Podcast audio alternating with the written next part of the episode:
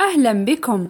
أنتم تستمعون لنشرة الأخبار العلمية للأسبوع الثالث من أغسطس والمقدمة من السعود العلمي من أجل نهضة علمية.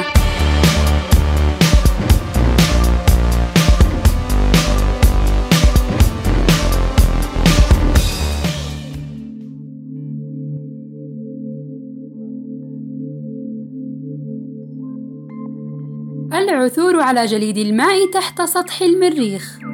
أظهر تحليل البيانات التي جمعها مسبار مارس أوديسي التابع لناسا والموجود في مدار المريخ أن الكوكب يحتوي على جليد الماء تحت سطحه عند خط الاستواء وهو أمر غير معقول بناء على معرفتنا بطقس المريخ. حيث يفترض أن يدفع الطقس في تلك المنطقة الماء إلى التسامي للحالة الغازية.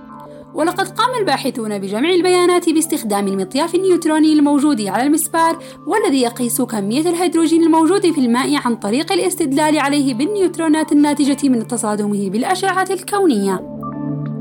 وقد نحصل على نتائج مؤكدة في المستقبل القريب، ولقد نشرت النتائج في دورية إكاروس. اختبار غرابة عالم الكم في الجزيئات تعاون باحثون من جامعة فيينا وجامعة تل أبيب لإظهار طريقة تصرف الجزيئات كالموجات، وذلك في محاولة لرؤية طريقة تصرف قوانين العالم الكمي على جسيمات أكبر. وعلى الرغم من أنه لا توجد هناك أي نظريات أو اكتشافات فيزيائية جديدة في هذه التجربة، إلا أن رؤية التصرفات الكمية على عوالم أكبر هو أمر غير مسبوق، حيث كان هدف الباحثين في هذه الدراسة هو وضع حد للحجم الذي تستطيع الجزيئات فيه التصرف كالموجات عوضًا عن كسر أرقام قياسية من أي نوع. فبدأوا باستخدام جسيمات ضخمة تزن حوالي 515 كتلة ذرية ومرروها عبر تجربة الشقين المشهورة التي تظهر الطبيعة الثنائية للجسيمات الذرية. ولقد ساعدت هذه التجربة في إثبات الطبيعة الموجية في الجسيمات ذات الحجم الجزيئي وهو أمر يزيد من غرابة عالم الكم أكثر. ولقد نشر البحث في دورية ساينس أدفانسز اكتشاف ثلاثة معابد مصرية عمرها أكثر من ألفي عام.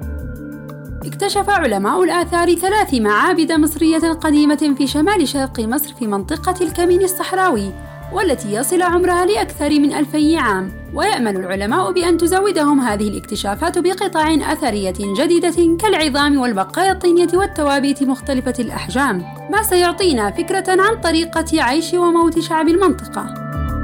المثير للاهتمام هو اختلاف نمط تصميم هذه المعابد الثلاثة عن باقي المعابد العشرون التي عثر عليها في نفس المنطقة. ما يجعل هذا الاكتشاف مهما جدا للباحثين وهو ما يجعلنا نترقب المزيد من الاكتشافات المهمة مستقبلا. العلماء يرصدون دوران نجوم حول الثقب الأسود في قلب مجرتنا.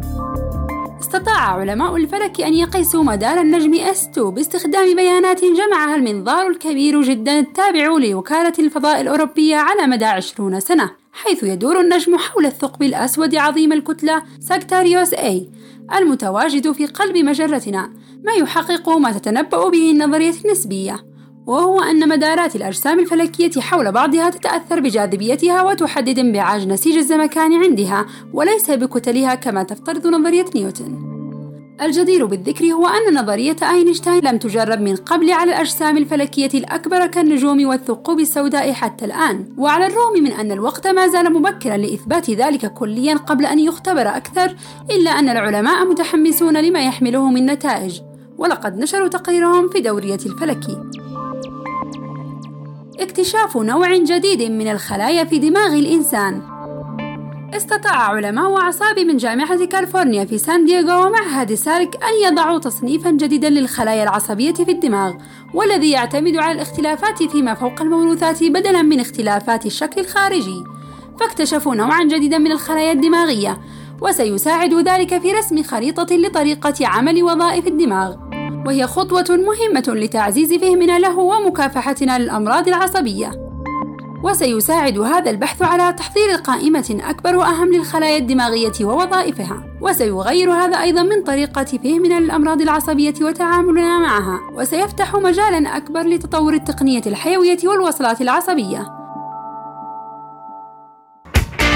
كنت معكم سلوان عامر من مجموعة السعود العلمي.